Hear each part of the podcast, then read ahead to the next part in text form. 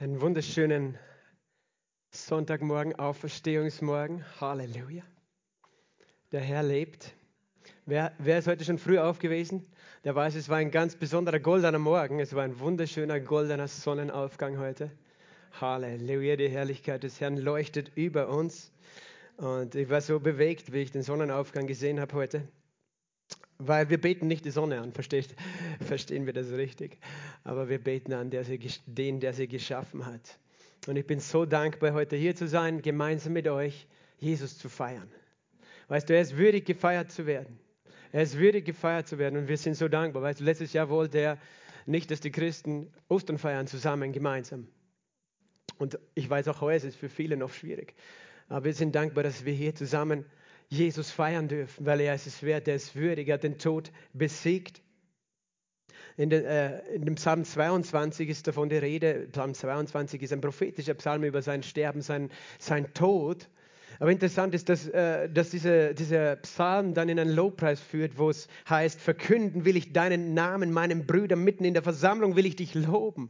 Ich will dich loben. Ihr, den, ihr, die ihr den Herrn fürchtet, lobt ihn. Alle Nachkommen Jakobs verherrlicht ihn. Und es steht weiter unten. Von dir kommt mein Lobgesang in großer Versammlung.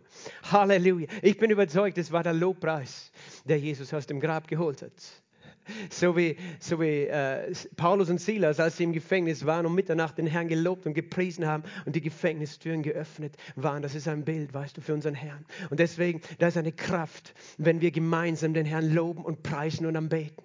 Da ist eine Kraft. Der Teufel hat Angst vor dieser Kraft, weil es die Kraft der Auferstehung ist. Wenn wir ihn loben und ihn preisen, gemeinsam zusammenkommen. Manche Leute überlegen immer, warum soll ich in die Kirche gehen? Weißt du, ich kann auch, ich kann irgendwas machen oder äh, zu Hause sitzen vor dem Fernseher und ich weiß, manche momentan können aus verschiedenen Gründen nicht kommen. Aber ich möchte sagen, weißt du, es gibt immer einen Grund, nämlich ihn anzubeten, sich zu versammeln um Jesus. Wir sind nicht da, um ein Programm zu machen oder eine Show zu machen, sondern wir sind da, um ihn anzubeten. Weil er es wert ist, weil er hat mich geschaffen, er hat dich geschaffen. Und er ist auferstanden. Halleluja. Und er lebt. Glauben wir das? Verstehen wir das? Immer wieder müssen wir, glaube ich, uns dessen bewusst werden. Vor vielen Jahren, vor äh, 700 Jahren bevor Jesus gestorben und auferstanden war, hat ein Prophet namens Jesaja äh, geweissagt und vorhergesagt. Äh, Im Jesaja Kapitel 26, 19 hat er folgendes gesagt: Deine Toten äh, werden lebendig. 26, Vers 19. Deine Toten werden lebendig, meine Leichen werden wieder auferstehen. Wacht auf und jubelt, Bewohner des Staubes, denn ein Tau der Lichter ist ein Tau. Und die Erde wird die Schatten gebären. Die Erde wird die Schatten gebären. Jesaja hat vorhergesagt, die Auferstehung der Toten. Viele Propheten des Alten Bundes haben es vorhergesagt, aber es war noch nie geschehen. Und er beschreibt es wie der Tau. Der Tau der, äh, der Lichter ist äh, der Tau der Erde. Weißt du, das Geheimnis des Taus ist, plötzlich ist er da. Vorher war er nicht da. Wir wissen natürlich, wie er entsteht. Wir, wir, sind ja so gebildet, wir können alles wissenschaftlich erklären, dass wir das Wunder verpassen. Das ist für Menschen oft wahr in einem trockenen Land. Plötzlich ist die Feuchtigkeit da. Plötzlich es ist, äh, es sind da Tautropfen Wasser auf den Blättern, sodass das Gras wachsen kann. Plötzlich war es da und plötzlich, sagt der Herr, plötzlich, Halleluja, werden meine Schatten auferstehen. Es ist eine Verheißung der Auferstehung. Und wir können heute sagen, das, was in je, äh, im ersten Petrusbrief steht, im ersten Petrusbrief Kapitel 1 und Vers 3, da steht folgendes. Gepriesen sei der Gott und Vater unseres Herrn Jesus Christus, der nach seiner großen Barmherzigkeit uns uns wiedergeboren oder neu geboren hat zu einer lebendigen Hoffnung durch die Auferstehung von Jesus Christus aus den Toten. Halleluja. Sage mal, gepriesen sei der Gott und Vater meines Herrn Jesus Christus. Er hat mich wiedergeboren. Na, er hat mich neu geboren zu einer lebendigen Hoffnung durch die Auferstehung von Jesus Christus. Verstehst du? Seine Auferstehung hat mich neu geboren, mir ein neues Leben gegeben. Und ich weiß, wenn hier steht Wiedergeburt, äh, manche Leute sind verwirrt, weißt du, von der Reinkarnationslehre, der eine uralte heidnische Lehre ist, aber nicht die biblische Wahrheit ist. Und dann lesen sie das und denken an Reinkarnation. Darum habe ich gesagt, neugeboren ist auch ein Begriff. Wir sind neu geboren oder ein zweites Mal, aber das zweite Mal aus Geist, im Geist, neugeboren. Warum sind wir neugeboren? Zu dieser lebendigen Hoffnung durch was? Durch die Auferstehung von Jesus Christus aus den Toten. wenn wir darüber nachdenken, dass Jesus auferstanden ist, dann haben wir Hoffnung. Dann gibt uns das Hoffnung. Weißt du? Äh, und wir können alle sagen, ja, wir haben eh Hoffnung. Aber ich meine eine reale Hoffnung. Eine Hoffnung, die auf einer Grundlage baut.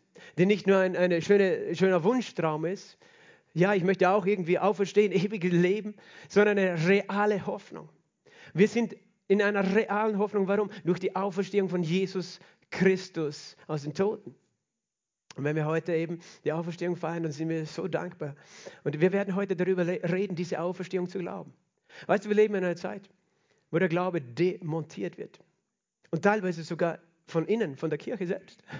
Von, äh, von liberaler Theologie, die dir erklären möchte. Ich habe vor kurzem einen Artikel gelesen, auch in den, äh, in den Nachrichten, ich sage nicht welche, aber bekannte Nachrichten, weißt du, wo es darum gegangen ist, dass, dass jemand versucht hat, die Bibel komplett irgendwie neu zu lesen und rückzuübersetzen und hin und her, um zu erklären, dass Jesus in Wirklichkeit nicht so am Kreuz gestorben ist und auch nicht auferstanden ist. Das ist ja alles nur ein Konstrukt der Kirche oder von Paulus oder sonst wen. Und weißt du, so steht, und so viele Menschen lesen das, die glauben das. Heute, weißt du, es glauben so viele, dass das alles nicht stimmt. Und ich meine, die halten mich für einen Spinner, wenn ich das glaube. Der, der Unterschied ist nur, das ist ganz einfach. Ich habe eine lebendige Hoffnung. Sie nicht. Und es ist ein Werk des Teufels, weißt du, Dinge zu zerstören, den Glauben zu zerstören von Menschen, den sie eigentlich als Kinder noch in sich tragen. Dass es mehr gibt. Aber der Punkt ist der, ich meine, es muss niemand das glauben. Es muss niemand glauben an diese Hoffnung. Aber ich glaube es und ich habe eine Hoffnung. Und ich weißt du, diese Hoffnung rede ich mir nicht hier ein, sondern sie ist tief, tief, tief in mein Herzen sodass sie eine Auswirkung hat heute. Weißt du, nicht erst eines Tages, sondern heute hat sie eine Auswirkung. Ich habe eine Hoffnung. Ich möchte dich fragen, hast du eine Hoffnung? Hast du eine Hoffnung heute? Eine tiefe himmlische Hoffnung. Sag mal zu deinem Nachbarn, ich habe eine Hoffnung. Hast du auch eine Hoffnung? Manchmal müssen wir uns äh, gegenseitig daran erinnern, also Petrus sagt, gepriesen sei Gott, weil er hat uns wiedergeboren zu einer lebendigen Hoffnung. Warum? Wegen seiner Barmherzigkeit. Das, das war ja nichts Verdientes, wegen seiner Barmherzigkeit.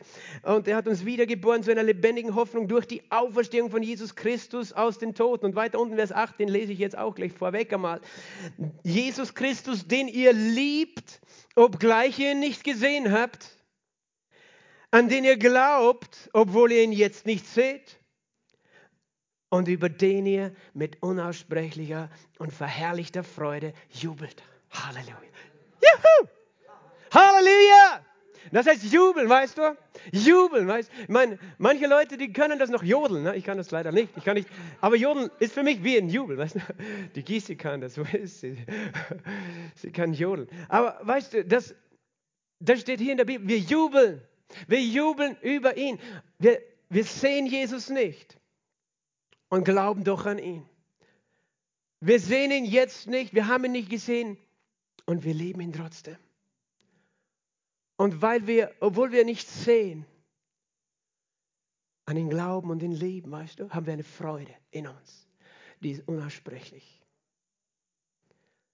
Die Freude der Christen gründet sich in der Auferstehung. Die Freude der Christen gründet sich in der Auferstehung von Jesus. Und wenn uns diese Freude fehlt, dann haben wir wahrscheinlich etwas vergessen von dieser Auferstehung. Oder noch nicht ganz richtig verstanden. Oder wir müssen wieder zurückgehen an diesen Moment, wo wir verstanden haben, die Auferstehung. Halleluja. Ich möchte eine Geschichte mit euch lesen.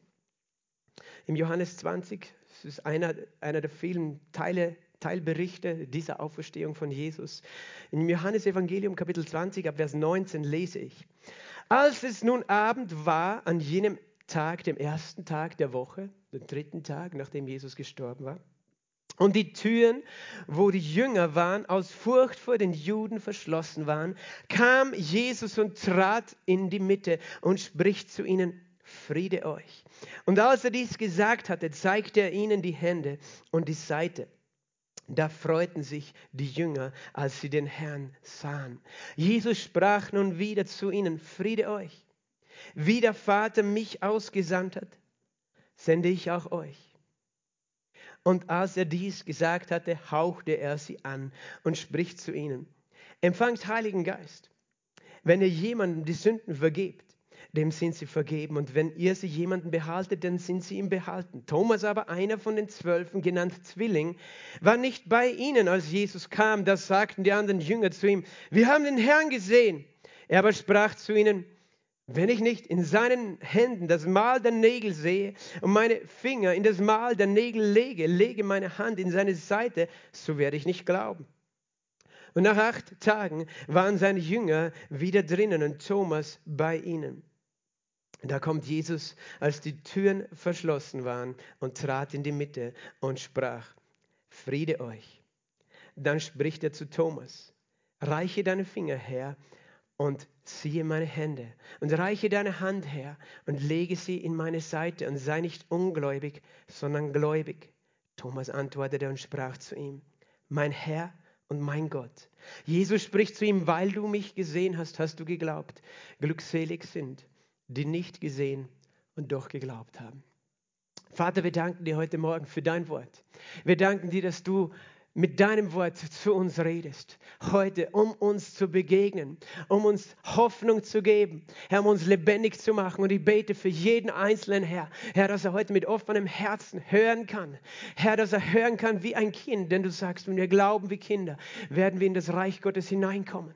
Und Vater, ich bete, dass du mir Ausdruckskraft gibst durch den Heiligen Geist. Heiliger Geist, komm, komm, Heiliger Geist, denn du bist der, der uns überzeugt, der uns überführt von der Wahrheit, die die Wahrheit ist, die du gebracht hast, Jesus. Danke, Heiliger Geist, für deine Gegenwart und für Offenbarungserkenntnis, Herr, dass Augen geöffnet werden heute, Ohren geöffnet werden, Herr, dass wir mit unserem Herzen sehen und verstehen und glauben und gerettet werden. In Jesu Namen habe ich gebetet. Amen. Halleluja. Als es nun Abend war, an jenem Tag, dem ersten Tag der Woche, da waren sie alle beisammen, die Jünger. Die waren zusammen. Aus Furcht vor den Juden hatten sie sich eingeschlossen. Die, die haben sich gefürchtet. Da war auch ein Lockdown, weißt du? Und das siehst du, die wahre Grund von Lockdown ist Furcht. Sie haben sich eingeschlossen aus Furcht, weil sie haben gedacht, wir sind die Nächsten, wir sind die Nächsten. Jetzt haben sie Jesus ans Kreuz genagelt und als nächstes kommen wir noch dran. Sie haben sich eingesperrt. Und die gute Nachricht ist, weißt du, für Jesus ist ein Lockdown eine geschlossene Tür, kein Hindernis, in dein Herz zu kommen. Halleluja. Weißt du, plötzlich stand er mitten in der Mitte der Jünger. Halleluja. Ihn kann keine verschlossene Tür aufhalten. Und fragst du, wie hat er sie aufgemacht? Weißt du, er, keinen, er war kein Einbrecher, der da irgendwie geübt war, da reinzukommen. Nein, er konnte da reingehen, weil er ein neuer Mensch geworden ist. Ein Auferstandener. Halleluja. Ein Mensch, der, der die Dimension von Zeit und Raum und Geist überwunden hat. So konnte er zwischen den Welten sozusagen auch wandeln. Halleluja. Dies, so einen Leib hatte Jesus. Plötzlich stand er in der Mitte von Menschen, die voller Furcht waren. Die voller Furcht. Was für eine Furcht war es letztlich? Es war letztlich die Todesfurcht. Weil letztlich hatten sie Angst, gefangen genommen zu werden. Ich, ich, sage es jetzt nochmal, weißt du, ich habe das vorher gesagt, aber der wahre Grund für einen Lockdown ist Furcht. Weil wir Angst haben vor dem Tod.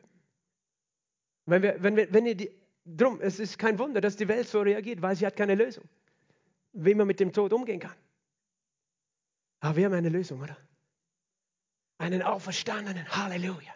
Einen Auferstandenen, der uns Hoffnung gibt, das Leben, ein Leben, das über dieses Leben hinausgeht, über den Tod hinausgeht. Weißt du, ich sage nicht, dass wir deswegen jetzt leichtfertig umgehen sollen und jeder soll jeden anstecken, das meine ich nicht. Ich sage nur so, wenn du ein Kind Gottes bist, solltest du nicht von Furcht bewegt sein sondern du solltest dich freuen, wenn der Moment kommt, wo du diese Erde verlässt, weil du weißt, etwas Besseres kommt. Halleluja. Ich weiß, das ist herausfordernd manchmal für uns. Auf jeden Fall, sie waren voller Furcht. Jesus kam und trat in die Mitte und spricht zu ihnen, Friede euch. Und dann, das ist das Erste, was er gesagt hat. Und er sagt es in diesem Absatz dreimal, Friede euch, Friede euch, Friede euch, Friede euch. Er sagt es heute zu dir, du. Dein Herz ist aufgewühlt und er sagt, Friede.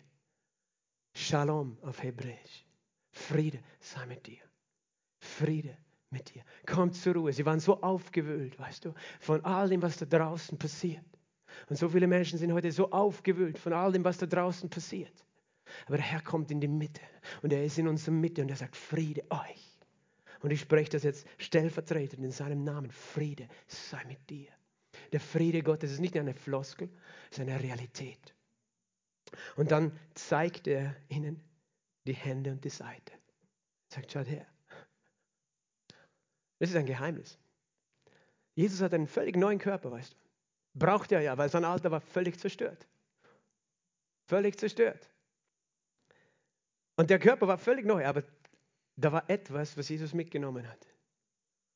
Und das ist sozusagen das einzig Menschengemachte, das du im Himmel findest. Das sind die Wundmale in seinen Händen, in seinen Füßen, in seiner Seite. Damit wir es nie vergessen. Damit wir es nie vergessen, wer es ist, der uns so sehr liebt und was er vollbracht hat dort am Kreuz. Und dass er es ist und niemand anders. Nur er, der diese Wundmale trägt, ist der wahre Gott. Es gibt viele, die sich Götter machen aus verschiedensten, aus Holz und Stein. Es gibt viele, die behaupten von sich, so wie Gott zu sein. Aber es gibt nur einen, der diese Male trägt. Und das ist das Kennzeichen. Das ist das Kennzeichen, dass er es ist. Das ist das Kennzeichen, dass er würdig ist, er allein angebetet zu werden, auf dem Thron zu regieren, weil nur er trägt diese Wundmale. Es gibt keinen anderen, der bereit war, sein Leben zu geben für andere, weißt du. Buddha ist nicht für dich gestorben am Kreuz, Mohammed auch nicht. Und sonstige Ideen und Götter oder Engel auch nicht. Sind nicht für dich ans Kreuz gegangen. Es gibt nur einen, der es getan hat. Es gibt nur einen, der dich so liebt. Es gibt nur einen, der diesen Weg gemacht hat. Es gibt nur einen, der aus dem Toten auferstanden ist. Oder? Weißt du das Grabmal Buddhas? Das Grabmal Mohammeds? Oder anderer? Es gibt nur einen, der auferstanden ist. Und wenn wir über diese Auferstehung denken, dann Weißt du, muss es etwas Besonderes sein. Es heißt, da freuten sich die Jünger, als sie den Herrn sahen. Da freuten sie sich. Was für eine Freude muss das gewesen sein? Was für eine Freude muss es gewesen sein, ihn zu sehen? Nachdem sie ihn gesehen hatten, von der Ferne am Kreuz hängen, völlig zerstört, sein ganzes Blut hat er ausgegossen aus Liebe. Und all ihre Hoffnung war mit ihm gestorben all ihre Hoffnung, die sie hatten, dass er der Erlöser ist. Was für eine Freude war das gewesen, als sie den Herrn gesehen haben. Und ich sage dir ein Geheimnis, die Auferstehung ist nichts Selbstverständliches. Die Auferstehung ist nichts Selbstverständliches. Wir müssen uns dessen bewusst sein, weil wir leben in einem christlichen Abendland, in einer Kultur, wo wir das wahrscheinlich schon als Kind gehört haben irgendwie. Wenn wir das erste Mal irgendwo auch mit dem Tod konfrontiert gewesen sind, wir haben das im Religionsunterricht in der Kirche oder von unseren Eltern gehört, ja, ein Mensch stirbt, dann geht er in den Himmel. Dann, und dann, dann steht er auf. In irgendeiner Weise haben wir das einfach so als selbstverständlich schon gelernt. Das ist normales Wissen für viele, obwohl viele nicht verstehen, wie das überhaupt geht und ob sie wirklich Teil daran, Teil daran haben. Es ist einfach nur so, es ist selbstverständlich für die einen. Ich meine, andere leben in einer Kultur, weißt du, wo, wo, wo gesagt wird, es gibt nichts nach dem Tod. Andere leben in, einem, in einer Kultur, wo es heißt, du musst so lange gut sein und wiedergeboren werden, bis du da nicht mehr wiedergeboren bist, aber dann gibt es dich auch nicht mehr. Dann bist du ein Tropfen im Ozean. Aber wir leben in einer Kultur, wo das fast selbstverständlich ist. Ja, ich weiß, man stirbt und dann geht man in den Himmel. Hey, Moment, das ist nicht so selbstverständlich. Es ist nicht so selbstverständlich. Weil, weil, ganz ehrlich, hast du schon irgendeinen Menschen gesehen, der wieder aufgestanden ist und dann lebendig geblieben ist? Ich meine jetzt nicht Totenauferweckung, weißt du? Das gibt es auch, gibt es auch noch heute. Dass Tote auferweckt werden. Aber das sind Menschen, die dann irgendwann doch wieder sterben. Jesus hat auch Menschen auferweckt von dem Toten, aber die sind irgendwann wieder gestorben. Das ist nicht Auferstehung. Auferstehung ist eine Überwindung des Todes. Eine völlige Überwindung des Todes. Und das hatte noch niemand gesehen gehabt, oder? Weil man kann sich das ja einreden, Schön und gut, man kann sich das einreden. Ja, es gibt eine Auferstehung, es gibt ein Leben nach dem Tod. Das kann man sich alles einreden. Da kann man davon träumen. Man kann Visionen haben, ob sie von Gott sind oder vom Teufel. Weißt du, manche Leute glauben, nur weil sie eine Vision haben über Reinkarnation und Wiedergeburt, deswegen gibt es die Wiedergeburt. Weißt du, der Teufel, der hat ein großes Theater, der kann dir alles vorspielen. Und manche Menschen glauben, oh, ich war wieder, vor, vor 500 Jahren war ich schon auf der Erde als das und das. Ich sage, Moment mal. Der Teufel ist der Meisterlügner. Er kann dir alles Mögliche in deinen Träumen und Visionen zeigen. Es gibt nur einen, der auferstanden ist. Das ist Jesus. Und er lebt. Und plötzlich stand er in ihrer Mitte und sie freuten sich. Ich, ich muss ehrlich sagen, ich habe lange gebraucht, als junger Mensch, bis ich angefangen habe, mich zu freuen über die Auferstehung. Ich habe gedacht, okay, schön, schön und gut, dass Jesus auferstanden ist. Ja, schön und gut. Irgendwie, hm, ich weiß, eh, wir kommen alle irgendwie in den Himmel und schön und gut. Ich meine, ja, ein bisschen freue ich mich schon, ist besser, als er es nicht auferstanden hat. Weißt du, so richtig sich zu freuen. Das, das tust du nur dann, wenn du die Realität des Todes auch richtig verstanden hast, weil die sehr, sehr real ist. Und nicht nur die Realität des Todes, sondern auch die der Hölle. Weil wir sagen, wir glauben an den Himmel. Ha? Moment mal, es gibt auch die Hölle. Die, die, Freude des Himmels ist deswegen so groß, weil wir wissen, ohne den Himmel und ohne Jesus. Und du kannst sagen, ich glaube das nicht.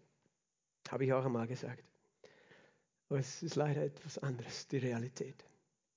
Ich habe einen Freund, der, der war gestorben und der war eine Zeit lang in der Hölle selbst. Und das ist ein Wunder, wie Gott ihn da rausgeholt hat, weil er war noch nicht Christ, aber er hat zu Gott geschrien. Und er hat mir das persönlich erzählt, dieses Zeugnis, wie er in der Hölle war. Und wie die Dämonen ihn gefoltert haben. Weißt du, nicht, die Hölle ist nicht der Ort, wo Gott irgendwas Böses tut, sondern der Teufel. Und das kannst du glauben oder nicht. Wir haben das Zeugnis auch auf unserem Archiv im, äh, in unser, auf unserer Homepage. Irgendwo findet man das. Und wenn das jemand nicht findet, dann frag mich einfach.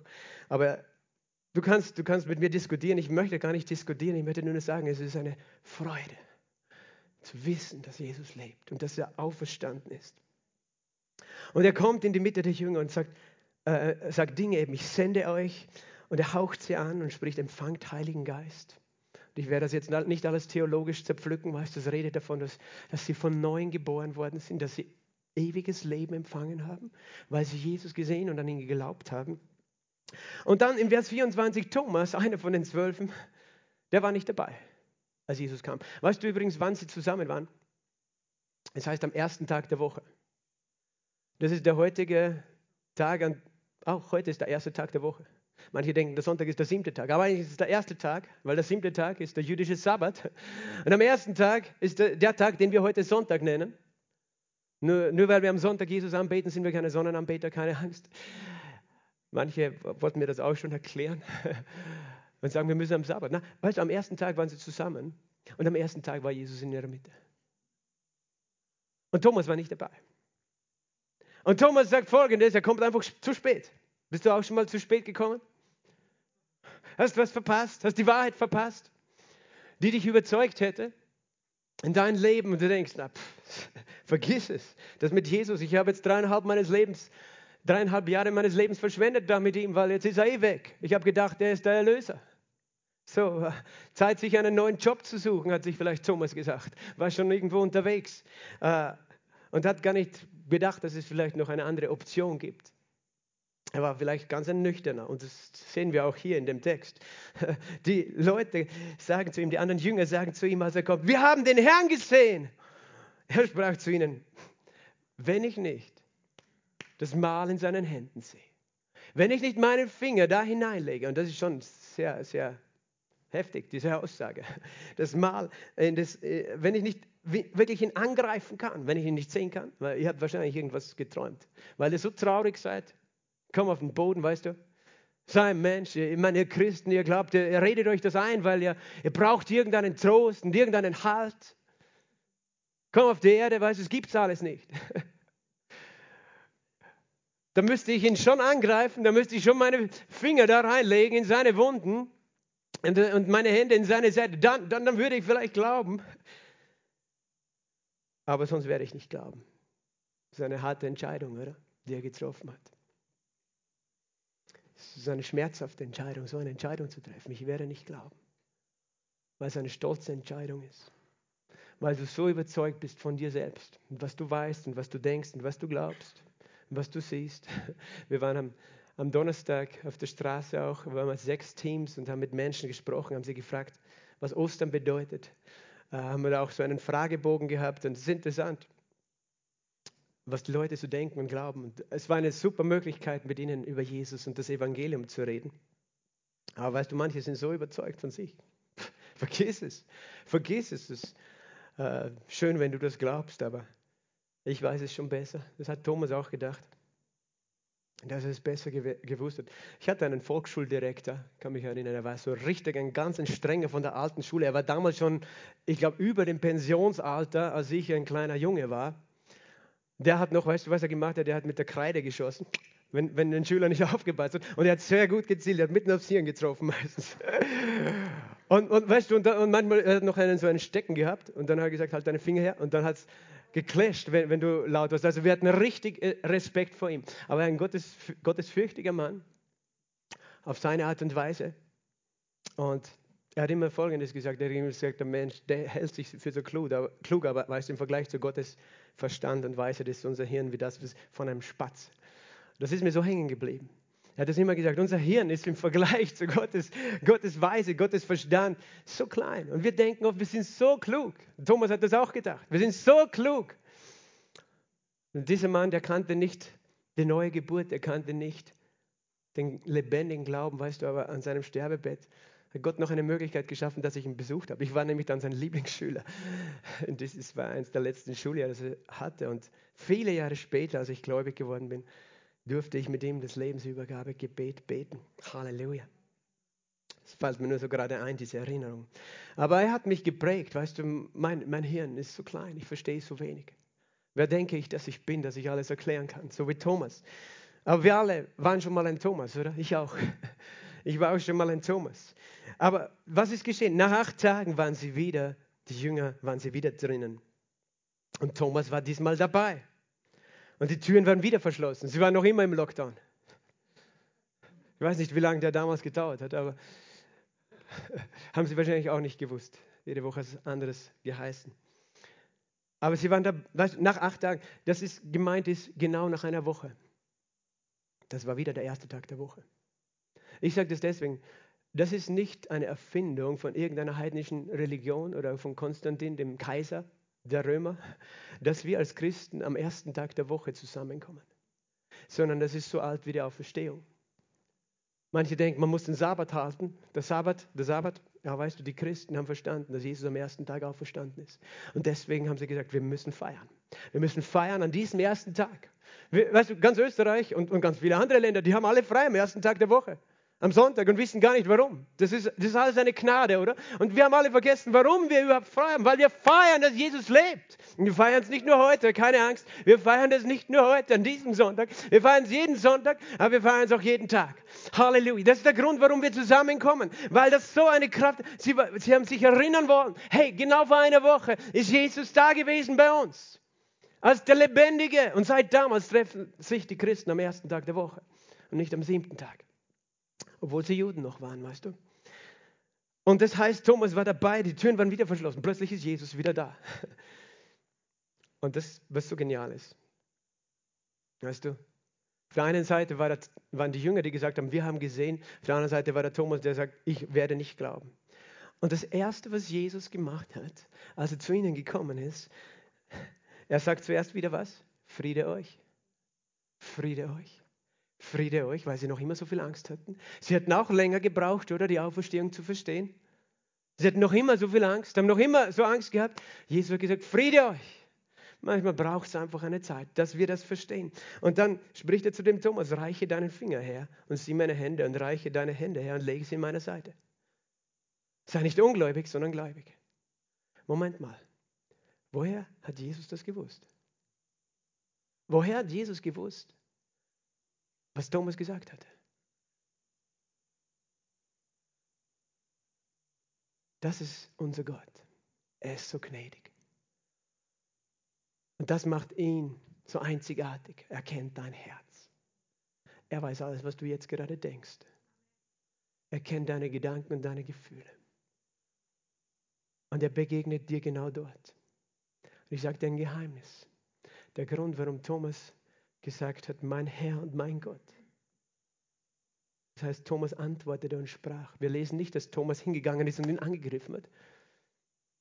Ich glaube, er hat geglaubt, weil er gehört hat, was Jesus gesagt hat. Weil er verstanden hat, dieser Jesus, der hat genau gehört, was ich gesagt habe. Er hat genau gehört, was ich gesagt habe. Der ist Gott, der ist übernatürlich. Er kennt mich, er liebt mich und er, er geht auf mich ein. Weißt du, er hätte sagen können, Thomas, Thomas, Thomas, mit dir brauche ich gar nichts mehr zu tun haben. Aber stattdessen hat er gesagt, sei nicht ungläubig, sondern gläubig. Er hat es ihm gezeigt. Er hat gesagt, gib, gib mir deine Hände. Aber weißt du, wenn wir verstehen, dass Gott uns kennt, ist das mehr wert als alles andere. Wenn wir verstehen, dass er unser Herz kennt, ist das mehr wert. Wir Menschen, wir sehnen uns immer nach den äußeren Dingen, weißt du. Wir wollen Jesus berühren, wir wollen ihn sehen, wir wollen ihn angreifen. Weißt du, wie oft ich schon gesagt habe, Jesus, ich will dich sehen, ich will, ich will dich wirklich sehen, ich will, ich will dich angreifen. Und weißt du, der Moment kommt. Aber die größte Freude ist, wenn, wenn das, was du wirklich siehst, nicht nur das Äußere von ihm ist, sondern sein Herz. Sein Herz. Wie sehr er dich liebt. Wie sehr er möchte, dass du an ihn glaubst. Jesus, äh, Thomas sagt, mein Herr und mein Gott. Manche Leute wollen, wollen erklären auch, dass Jesus nicht Gott ist. Nicht Gottes Sohn. Auch das stand in diesem, ich sage mal, teuflischen Artikel. Jesus ist nur ein Mensch gewesen. Thomas hat gesagt, du bist mein Gott. Hat ihn angebetet. Und Jesus hat ihm nicht widersprochen. Oder? Hat ihm nicht widersprochen, weil es stimmt. Er ist Mensch und Gott. Er ist Mensch und Gott. Beides zugleich. Auferstanden ist er als Mensch. Als Gott hat er es nicht notwendig gehabt, ewiges Leben durch Auferstehung zu erreichen. Als Gott lebt er ewig, aber er ist als Mensch auferstanden. Warum?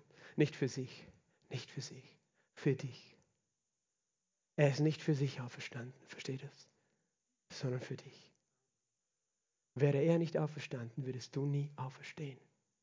So einfach ist es. Und darum sage ich, weißt du, die Auferstehung, die Auferstehung ist einfach nicht eine Selbstverständlichkeit und ist tatsächlich ein Grund zur Freude. Jesus hat Folgendes gesagt. Weil du mich gesehen hast, hast du geglaubt. Glückselig aber sind die, die nicht sehen und doch glauben. Glückselig sind die, die nicht sehen und trotzdem glauben. Sag das einmal selber aus zu deinem Nachbarn. Glückselig bist du, wenn du nicht sehen kannst und doch glaubst. Und wir wollen das noch ein bisschen anschauen, was das wirklich bedeutet. Glückselig. Und was meint der Glauben? Wir können allgemein sagen, die an Gott glauben. Es gibt viele Menschen, die glauben an Gott. Das macht dich noch nicht glückselig, an Gott zu glauben. Glückselig, wenn du nicht siehst. Weißt du, wir sehen Jesus nicht und glauben doch an ihn. Wir lieben ihn, obwohl wir nicht gesehen haben. Wir freuen uns über ihn mit unaussprechlicher und verherrlichter Freude. Wir sind glückselig, wenn wir das tun können, mit unserem Herzen glauben können. Jesus sagt, du bist glückselig. Und ich möchte dir helfen, das ein bisschen zu verstehen. Zuerst einmal, warum waren die, waren die Jünger voller Freude? Warum waren sie glückselig, Jesus zu sehen als den Lebendigen? Ich sage mal ganz zuerst einmal, ist eine ganz menschliche Reaktion. Wenn du jemanden siehst, der so schwer leidet, wie Jesus es getan hat, drei Tage vorher mit diesem Kreuz, äh, auf dem er gehangen ist, auch die Striemen, all die Wunden, weißt du, die Schmerzen, die Qual, das kannst du dir nicht vorstellen. Der Hunger, der Durst, der dazugekommen ist, die Hitze die Scham, all das, was er erlitten hat, äh, Schmerzen ohne Pause, ohne irgendeine Sekunde Pause, ist durch seinen Körper Schmerzen gegangen für sechs Stunden dort am Kreuz. Und davor noch bei der Geißelung. Du kannst es dir nicht vorstellen, wie Jesus gelitten hat. Und er hat das freiwillig gemacht. Er hätte die Engel rufen können, die hätten die Römer alle niedergemacht. Das hat er gesagt, aber das hat er nicht getan. Auf jeden Fall, wenn, wenn du so einen Menschen siehst mit solchen Qualen, weißt, der so geschlagen wird, der, der so gequält wird, und dann steht er lebendig vor dir. Ja, Moment mal, da wirst du dich freuen, oder? Da freust du dich einfach, dass es ihm gut geht, oder? Oh, wir freuen uns, dass es Jesus gut geht. Ich bin richtig froh, dass es ihm gut geht, weil sonst denke ich mir, oh Jesus, wenn du, dann, wenn du in aller Ewigkeit solche Qualen hättest wegen mir, wie kann ich das je verkraften? Aber wenn ich jetzt weiß, oh, es geht dir gut, dann bin ich froh. Ich bin wirklich froh, dass er das überwunden hat, dass er das hinter sich gebracht hat. Weißt du, das, was wir gar nicht sehen bei seinem Leiden ist, dass er auch in die Hölle hinabgestiegen ist. Hast du das schon mal gehört? Das wird auch gebetet jeden Sonntag, hinabgestiegen in das Reich der Toten. Und er war nicht auf der Seite, weißt du, wo der Schoß Abrahams ist, wo es gut geht, sondern weil dort, wo der Teufel ist, weil dort werden wir gelandet. Und er ging dorthin, aber am dritten Tag heißt, er hat die Gewalten und Wächter völlig entwaffnet. Die Stimme des Vaters ist gekommen, hat die Türen des Gefängnisses aufgebrochen und Jesus ist auferstanden. Der Tod konnte ihn nicht halten. Weißt du, wenn, wenn wir Jesus als den Auferstandenen sehen können, dann beweist das etwas. Es beweist ganz einfach, dass er Gott ist, weil es niemand anders getan hat. Wenn wir seine Auferstehung wegnehmen, weißt du, wie das eben manche machen wollen, sie demontieren die Bibel, dann ist er sowieso nicht Gott. Ich meine, dann brauchen wir ihn auch nicht anbeten. Dann war er ein Mensch. Du sollst sowieso keinen Menschen anbeten. Aber wenn er wirklich den Tod besiegt hat, wenn er rausgekommen ist, und äh, da könnten wir jetzt auch diskutieren und argumentieren. Es gibt wunderbare Bücher eines habe ich gelesen über die Tatsachen der Auferstehung, wo ganz viele außerbiblische äh, Zeugnisse auch von Historikern hineingefügt worden sind und Beweise eigentlich einer nach dem anderen aufgelistet ist, warum, warum du das gar nicht wegleugnen kannst, auch wenn du noch so, dich für klug hältst, die Auferstehung. Du kannst es einfach nicht wegleugnen aus der Menschheitsgeschichte. Es ist unmöglich. Es ist nur, wenn du einfach das nie wirklich untersucht und erforscht hast. Dann kannst du sagen, ja, ist alles nur von Menschen erfunden. Ich meine, selbst dann musst du sagen, schon verrückt, dass nach 2000 Jahren noch immer die Menschen so begeistert sind davon, dass sie darüber reden, dass er auferstanden ist. Wenn das wirklich eine Lüge wäre, ich glaube nicht, dass das so lange gehalten hätte. Aber gut, das ist äh, nur so ein anderes Thema. Aber er ist Gott. Weißt du, was es noch beweist? Er ist stärker als der Tod und er ist stärker als der Teufel. Weil wir wissen, dass der Tod eine Macht hat.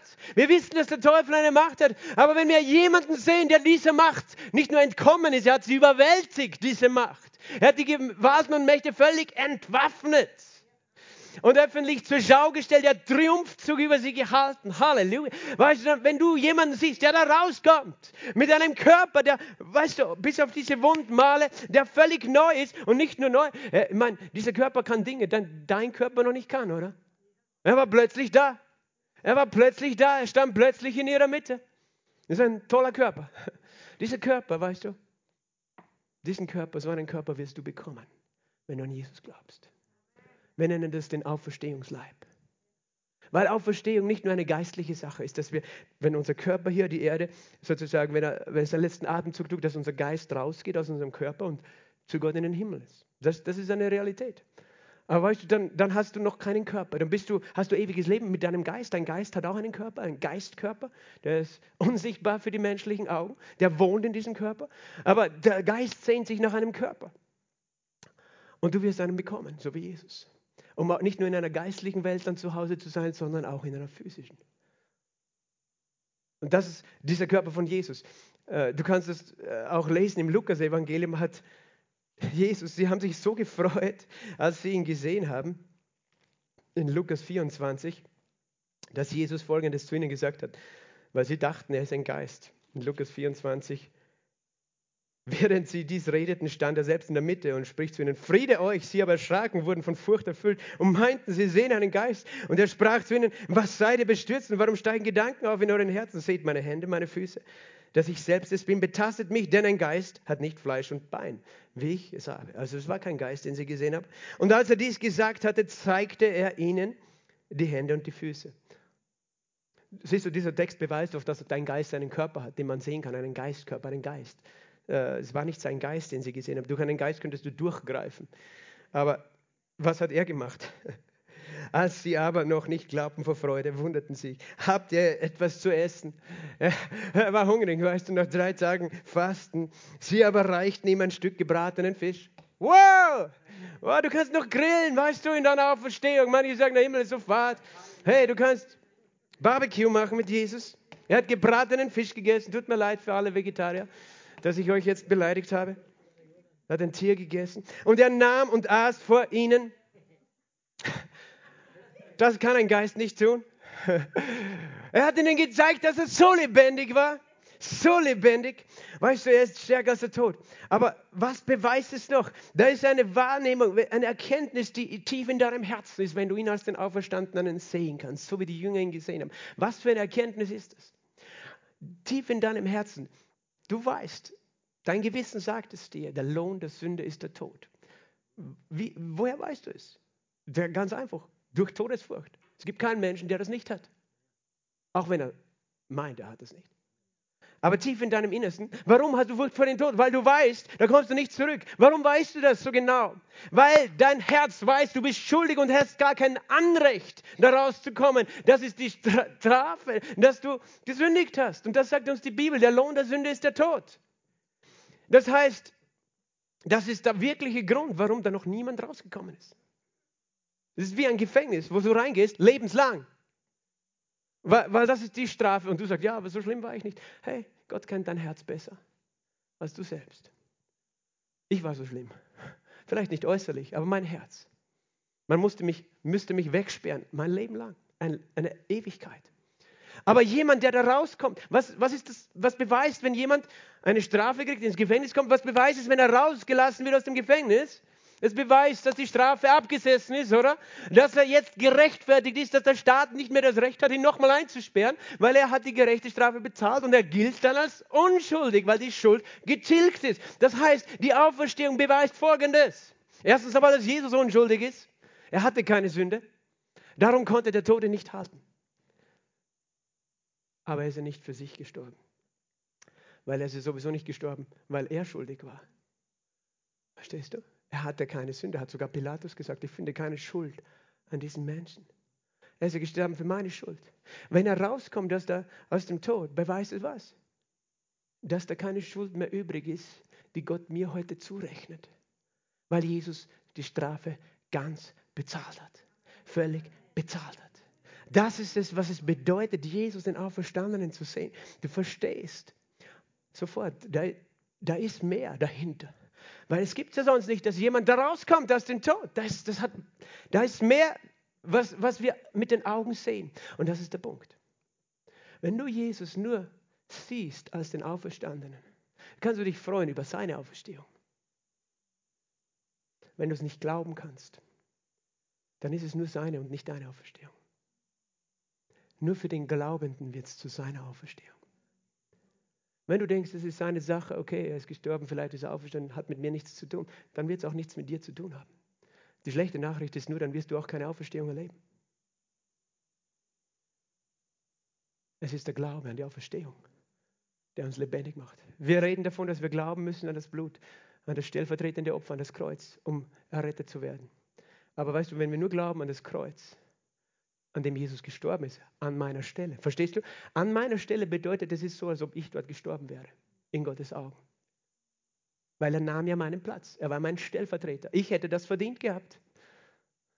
Du sagst ich nicht, aber ich schon. Ich, ich hätte es verdient gehabt. Wir alle hätten es verdient gehabt. Aber er starb meinen Tod. Wenn wir nur glauben, dass er an meiner Stelle gestorben ist, dann haben wir noch gar nichts davon. Das ist die, die Hälfte der Geschichte. Wenn wir nicht glauben, dass er auferstanden ist, weißt du, dann wissen wir nur, okay, so wie er gestorben ist. Okay, vielleicht hat er meine Schmerzen getragen, aber ich werde auch mal sterben. Und wenn er nicht zurückkommt aus dem Grab, werde ich auch nicht zurückkommen aus dem Grab. Dann gibt es keine Hoffnung. Paulus hat gesagt, wenn wir nur in diesem Leben auf Christus gehofft haben, sind wir die elendsten von allen Menschen. Er hat auch gesagt, wenn, Tod, wenn Christus nicht auferweckt worden ist, ist, werden Tote nicht auferweckt. Und wenn Tote nicht auferweckt worden sind, Lass uns essen und trinken, hat er gesagt, denn morgen sterben wir sowieso. Dann gibt es keine Hoffnung. Verstehst du? Dann gibt es keine Hoffnung für irgendjemanden. Wenn Jesus nicht auferstanden ist, gibt es keine Hoffnung für irgendjemanden. Und darum habe ich gemeint, es, es, ist nicht selbstverständlich. Wir hören, ja, wir sterben, wir gehen in den Himmel. Das ist nicht selbstverständlich. Die Jünger wussten das noch. Die hatten eine viel klarere Vorstellung. Weißt du, das Leben ist vorbei mit dem Tod und wir wissen nicht, ob wir da je zurückkommen. Ja, die Propheten haben gesagt, die Toten werden auferstehen, aber wie das gehen wird und wann das sein wird, das wussten sie alle nicht. Aber dann kam dieser eine Mann. Sein Name ist Jesus von Nazareth, der Mensch geworden ist. Und er hat es getan. Und er ist der Gesalbte und er ist der wahre Messias. Ich möchte dir ein Geheimnis sagen. Jesus sagt hier folgendes. Glückselig, die nicht gesehen und doch geglaubt haben. Jesus hatte noch nie jemanden gesehen, der aus dem Toten auferstanden war. Als er ans Kreuz gegangen ist, musste er glauben, dass er dort wieder lebend rauskommt. Er hatte keinen Beweis. Woher konnte er es glauben? Er glaubte es, weil die Bibel, die Schrift es sagt weil er glaubte, wer er ist. Er glaubte, er ist der Sohn Gottes. Psalm 16 hat David gebetet, denn du wirst nicht meine, zulassen, dass dein Frommer die Grube sieht. Du wirst nicht zulassen. Du wirst meine Seele nicht dem Scheol der Hölle überlassen, sondern du wirst mir kundtun Wege des Lebens. Fülle von Freude ist vor deinem Angesicht. Jesus hatte das gelesen und er hatte das geglaubt. Verstehst du? Wir denken manchmal, war so klar für Jesus. Jesus wusste genau, was passiert. Er wusste, kannte das Ende der Geschichte und drum, ja, kein Problem. Okay, ihr seid alle schuldig, könnt nicht bezahlen. Ich mache das so schnell nebenbei, ich komme dann wieder raus. Nein, er glaubt es. Er glaubte an seine eigene Auferstehung. Er hat es noch nicht gesehen. Er hat noch niemanden gesehen, der aus dem Toten auferstanden war. Weißt du, das ist nicht so einfach, oder? Einen Weg zu gehen in die ewige Finsternis mit dem Glauben an die Auferstehung. Und Jesus hat im Glauben festgehalten. Deswegen hat er, so wie Jona, weißt du, Jona war im Bauch des Fisches drei Tage und drei Nächte. Und lies mal nach, was Jona gemacht hat, als er im Fisch war. Er hat Gott angebetet. Er hat gepriesen. Und dieser Jona ist ein Symbol, ein Bild für Jesus, weil Jesus sagt, so wie Jona drei Tage im Bauch des Fisches, werde ich drei Tage und Nächte im Bauch der Erde sein. Und weißt du, dann kannst du dir überlegen, was hat Jona gemacht? Jona hat den Vater gepriesen. Er hat gesagt, ich werde da rauskommen. Und tatsächlich, der Fisch hat ihn ausgespuckt. Und ich glaube, er war auch schon tot und wieder lebendig dann. Aber er ist nicht auferstanden wie Jesus. Weißt du, Jonah ist später gestorben. Jesus ist nie wieder gestorben. Und, und Jesus glaubte an seine Auferstehung. Und er war glückselig, das zu glauben, weil dadurch konnte er das leben. Und Jesus steht hier vor dem Thomas, der so fixiert war auf das Äußere, der sagte, wenn ich ihn angreifen kann, wenn ich ihn sehen, spüren, berühren kann, dann werde ich glauben.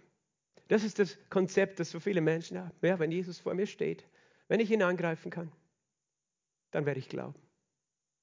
Dann glaubst du nur, dass es ihn gibt. Aber das ist kein Glaube, der dich retten kann. Es ist kein Glaube, der dich retten kann. Weil du glaubst dann, dass er auferstanden ist. Aber es geht nicht darum, dass du glaubst, dass er auferstanden ist, sondern weißt du, dass du mit dem Herzen glaubst an die Realität dahinter. Wenn du nicht sehen kannst und glauben kannst, dann hast du es mit deinem Herzen erfasst.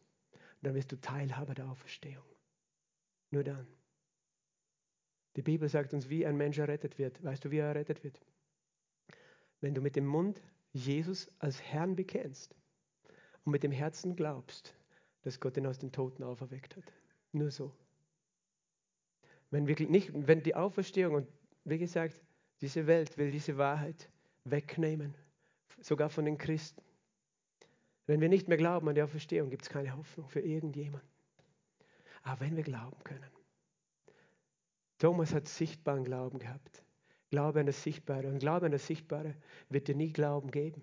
Weil der ist so lange da. Das, ist, das nenne ich jetzt menschlichen Glauben. Der ist nur so lange da, wie lange, solange du siehst. Weißt du, ich glaube auch, dass dieser Sessel mich trägt. Das ist menschlicher Glaube. Das ist noch nicht biblischer Glaube. Thomas hat gedacht, ich muss ihn sehen, um zu glauben. Jesus sagt, nein, du musst nicht sehen, um zu glauben, sondern dein Herz muss sehen. Dein Herz muss verstehen, warum du glaubst. Und es gibt mehrere, äh, mehrere Situationen in der Bibel. Weißt du, in Matthäus 28, viele Tage nach der Auferstehung, kurz vor der Himmelfahrt, steht Jesus am Berg mit seinen Jüngern. Und das heißt, Matthäus 28, 16 und 17, und die elf Jünger gingen nach Galiläa an den Berg, wohin Jesus sie bestellt hatte. Und als sie ihn sahen, warfen sie sich vor ihm nieder. Einige aber zweifelten. Moment mal, einige. Wer war da zusammen? Die elf Jünger. Aber das waren doch dieselben, die ihn doch gesehen hatten, schon 40 Tage vorher. Da war noch immer Zweifel in ihrem Herzen, dass er wirklich lebt und dass er das wirklich ist. Weil ihr Glaube noch gegründet war in dem Sichtbaren. Und solange im Sichtbaren ist, wirst du äh, jetzt gegründet ist, wirst du zweifeln.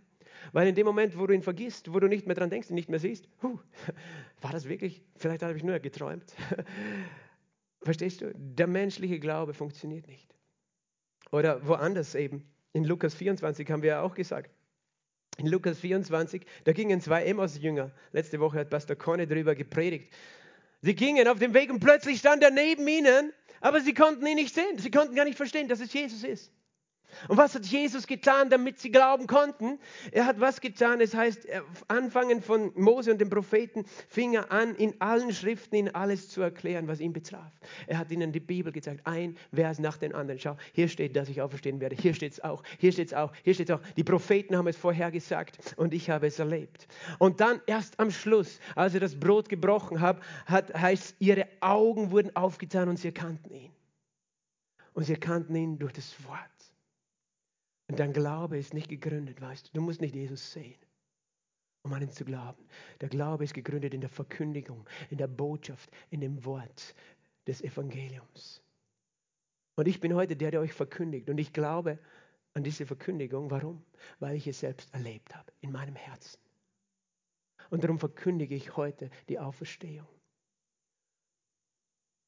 Und dann kannst du glauben. Wenn du dein Herz aufmachst und die Botschaft annimmst von Jesus, dann ist Glaube in deinem Herzen. Und das ist rettender Glaube. Auch in Lukas 24 haben wir, haben wir gelesen. Sie haben nicht geglaubt, dass er es ist. Sie haben gedacht, es ist ein Geist.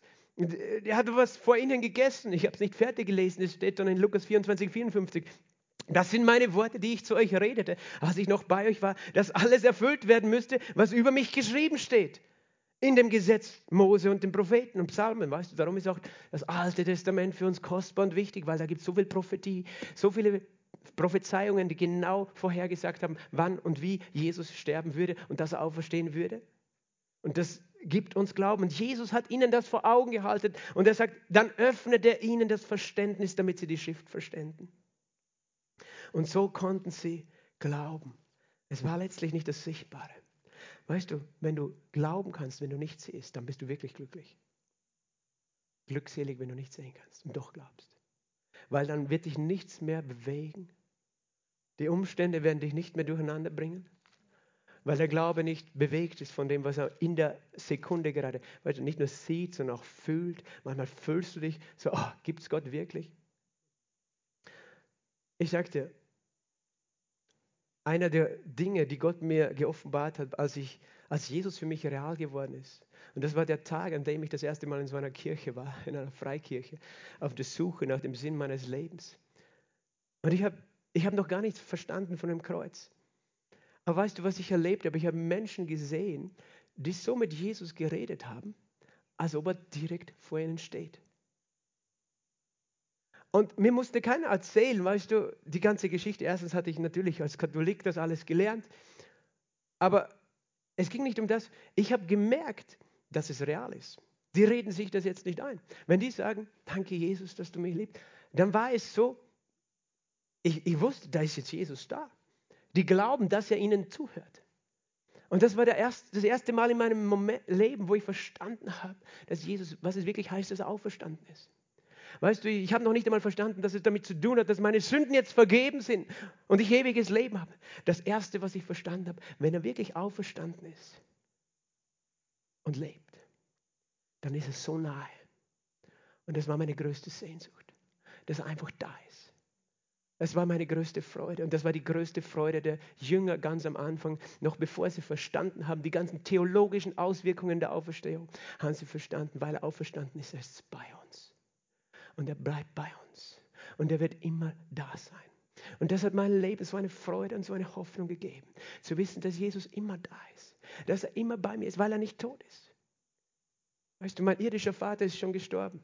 Ich weiß, dass er im Himmel ist. Ich hatte mal einen Traum von ihm. Als junger Mann ist er mir dort begegnet. Und ich freue mich, er ist im Himmel. Aber Jesus ist da. Ich weiß, dass er da ist. Ich sehe ihn nicht, aber ich glaube auch ihn, an ihn. Und das ist die größte Freude, der Auferstehung. Wenn du das verstanden hast, weil Jesus auferstanden ist, ist er hier, ist er hier, ist er hier. Und er wird immer da sein bei mir. Und niemand kann ihn mir mehr wegnehmen, so wie es damals geschehen war, dass er ihnen weggenommen war von den römischen Soldaten, sondern er wird immer da sein. Halleluja.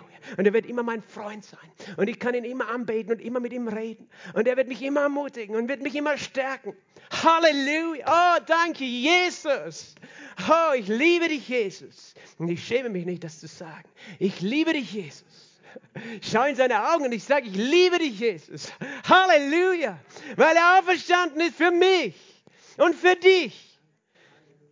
Gepriesen sei der Gott und Vater, 1. Petrus 1,3, unseres Herrn Jesus Christus, der nach seiner großen Barmherzigkeit uns wiedergeboren hat zu einer lebendigen Hoffnung durch die Auferstehung von Jesus Christus aus den Toten zu einem unvergänglichen, unbefleckten, unverwelklichen Erbteil, das in den Himmel aufbewahrt ist für uns. Weißt du, wir sind Auferweckt wozu? Zu einem unvergänglichen. Unvergänglich heißt, es hört nie mehr auf. Unverwelklichen. Das heißt, es, ist, es wird nie an Kraft verlieren.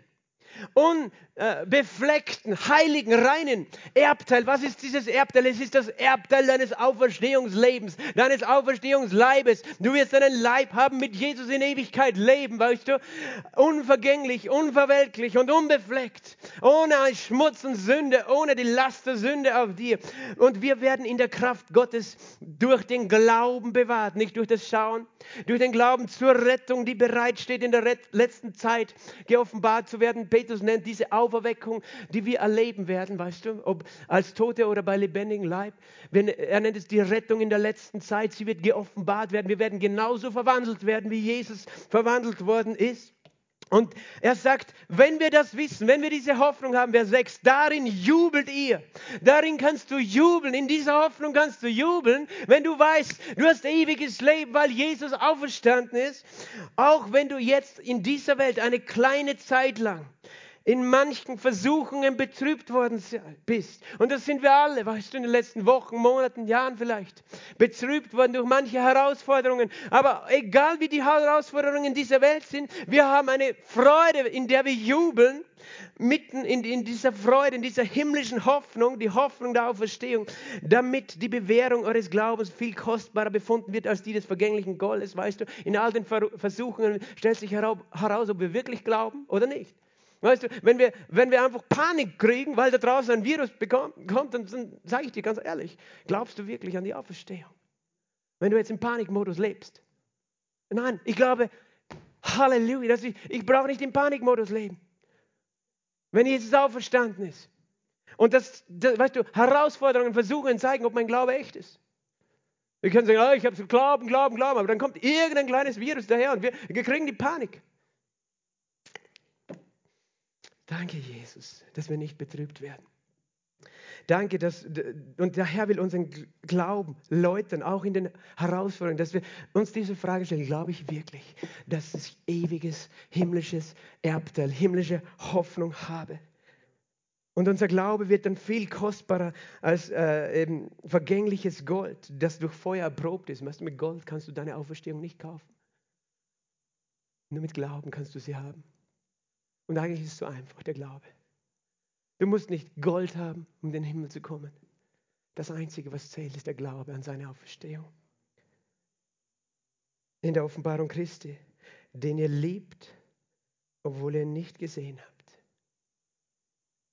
An den ihr glaubt, obwohl ihr ihn jetzt nicht seht. Über den ihr mit unaussprechlicher und verherrlichter Freude jubelt. Und so erlangt ihr das Ziel eures Glaubens, die Rettung eurer Seelen. Und mit dem ist gemeint die Auferstehung aus den Toten. Weil mein Geist ist auferweckt, weißt du? Der ist schon jetzt lebendig, weil ich an Jesus glaube. Aber ich werde auch sehen, dass mein Körper auferweckt ist. Und so erlange ich dieses Ziel. So erlange ich dieses Ziel. Und du wirst es auch erlangen. Wenn du der bist, der wie Thomas sich demütigt und erkennt. In all meiner Klugheit, ich fordere von ihm Beweise und sonst was. Das Einzige, was mir zu tun bleibt, ist mich vor ihm zu beugen und zu sagen, mein Herr, mein Gott, du bist wirklich auferstanden. Ich kann ja gar nicht verstehen, wie das alles gegangen ist. Aber ich glaube es. Und Jesus sagt, glückselig, wenn du nicht siehst, aber glaubst, was dir verkündigt wird über die Auferstehung Jesu den du liebst, obwohl du ihn nicht gesehen hast. Jesus, ich liebe dich. Also ich habe Jesus noch nie gesehen. Ich kenne viele, viele, die Jesus schon gesehen haben. Nicht nur im Traum, leibhaftig. Ich kenne Menschen, die mir das persönlich erzählt haben, wie er zu ihnen gekommen ist. Ich habe gedacht, Jesus, ich würde das auch so gern. Und ich bete und glaube dafür, Jesus, du wirst auch mir erscheinen. Ich weiß das. Aber weißt du, Jesus sagt, glückselig, wenn du nicht sehen kannst. Weil dann ist dein Glaube nicht gegründet in Dingen, die du siehst. Wenn du ihn liebst, ich frage dich heute, liebst du ihn, obwohl du ihn nicht gesehen hast? Glaubst du an ihn, obwohl du ihn jetzt gerade nicht siehst? Und freust du dich mit unaussprechlicher und verherrlichter Freude und jubelst über ihn. Ich freue mich, dass er lebt bin so dankbar, dass er lebt. Jesus, ich bin so dankbar, dass du lebst. Ich bin so, so dankbar, dass du lebst. Und wir sind so dankbar, dass du lebst, dass du auferstanden bist. Lass uns aufstehen gemeinsam. Ich möchte das Lobpreisteam schon auf die Bühne bitten. Herr, wir sind so, so dankbar für deine Gegenwart, auch wenn wir sie jetzt mit unseren Augen nicht sehen können. wir wollen dir einfach sagen, wir lieben dich, Jesus. Wir lieben dich, Jesus. Weil du bist immer bei uns und du wirst immer bei uns bleiben und immer bei uns sein. Und wir sind so dankbar, dass du die Qualen des Todes überwunden hast. Auch für uns, Jesus. Und wir sind Teilhaber an deiner Auferstehung. Mein Gebet gerade jetzt, in diesem Moment ist, dass du heute nicht diesen Raum verlassen wirst oder deinen Bildschirm abschalten wirst, wenn du nicht sicher bist, dass du neugeboren und auferstanden bist mit Jesus, dass du ewiges Leben hast. So wie Petrus sich sicher war, der gesagt hat, ich gepriesen sei der Gott und Vater, der mich und uns mit auferweckt hat. Ich möchte dir die Frage stellen, ist dein Glaube an die Auferstehung, an den Himmel, ist es einfach nur so eine kindliche Tradition, okay, ja, vielleicht werde ich irgendwie in den Himmel kommen. Oder hast du sowieso den Glauben schon über Bord geworfen? Oder glaubst du an gar nichts oder an irgendein komisches Konzept? Ich möchte dich fragen, hast du tief, tief, tief in deinem Herzen, trägst du die Hoffnung der Auferstehung? Trägst du die Hoffnung der Auferstehung tief in dein Herzen oder nicht? Weißt du, Jesus ist nicht hier, zu sagen, ja, die einen liebe ich, die nehme ich mit, die anderen nicht. Nein, er bietet diese Hoffnung jeden an. Er bietet sie jeden an. Aber es braucht deinen Glauben an seine Auferstehung. Nur dann hast du Teil. Und er bittet dich, auch wenn du ihn heute nicht sehen kannst mit deinen physischen Augen, ihn anzunehmen als den Auferstandenen, als den Retter der Welt. Er bittet dich, weil er möchte so gern, dass du empfangst, wofür er bezahlt hat. Er ist nicht auferstanden für sich. Er ist auferstanden für dich. Und du fragst, was muss ich tun? Wenn du mit deinem Mund Jesus als Herrn bekennst, mit deinem Herzen glaubst, dass Gott ihn aus den Toten auferweckt hat, wirst du gerettet. Du sagst, das ist alles. Das ist alles. Das Einzige, was es dich vielleicht kostet, ist deinen Stolz. Das Einzige. Das Einzige, was es dich vielleicht kostet, ist dein altes Leben. Dein Leben in Sünde das du nicht mehr brauchst. Und ich gebe jetzt diese Gelegenheit. Lass uns die Augen geschlossen halten. Wenn du da bist und sagst, ich will diese Auferstehung empfangen, die Jesus mir geschenkt hat. Und wenn du noch nicht sicher bist in deinem Herzen, weißt du, der Gläubige hat die Gewissheit des Glaubens in seinem Herzen. Wenn du die hast, dann brauchst du nicht hundertmal neu sozusagen zu Gott kommen, sondern darfst du glauben, dass es schon dir gehört. Aber wenn du diese Gewissheit noch nicht in deinem Herzen hast, heb deine Hand jetzt zu Jesus und sag ihm damit, dass du ihn brauchst und dass du ihn willst und dass du zu ihm umkehrst. Von all dem menschlichen Stolz, dieser Stolz, den Thomas in seinem Herzen trug oder sonst etwas, das sich gehindert hat.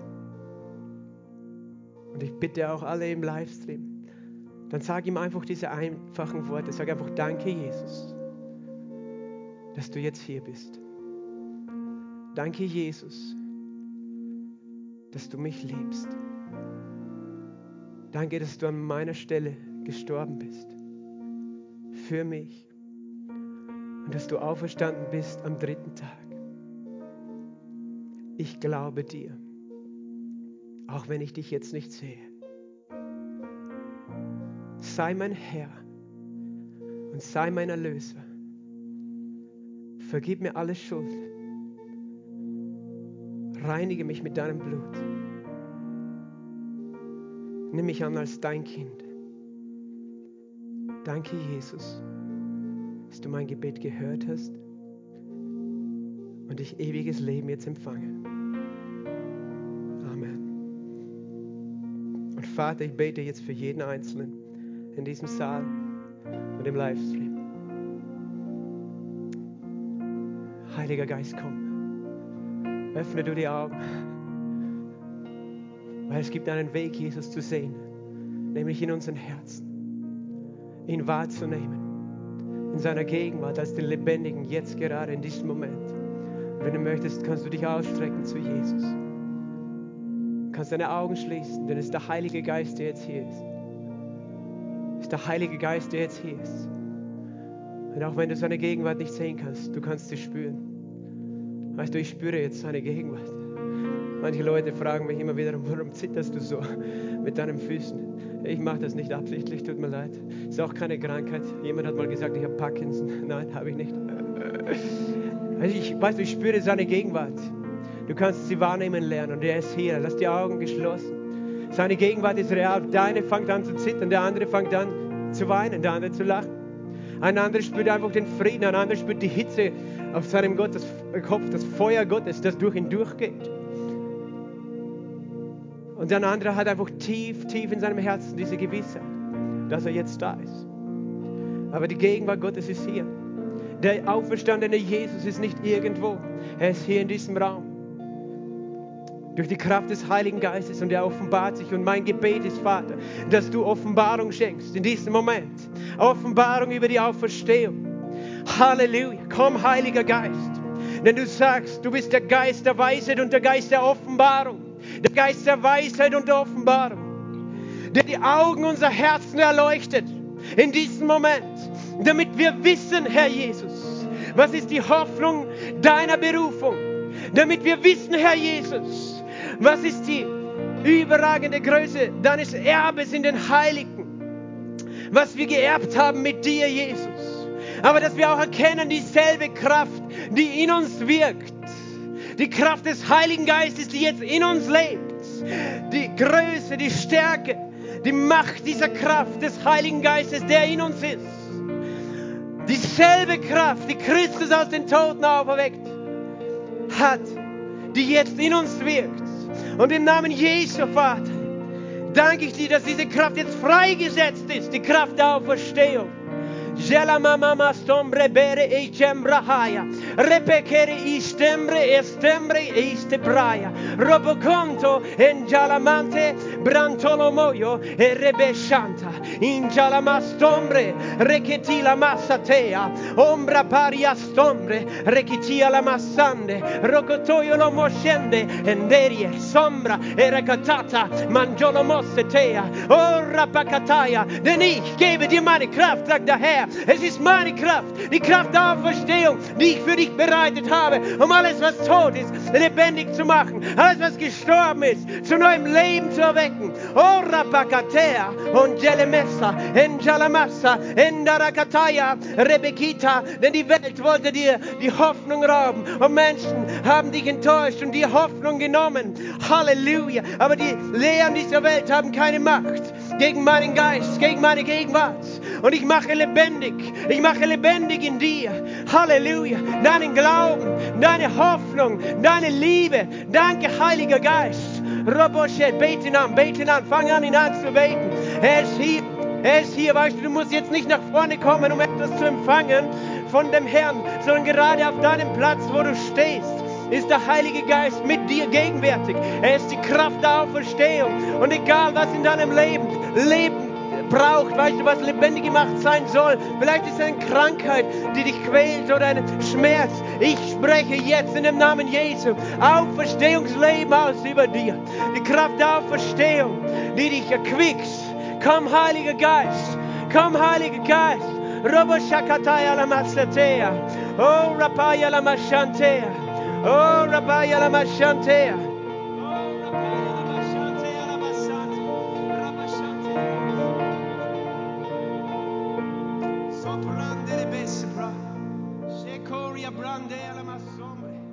Danke, Jesus.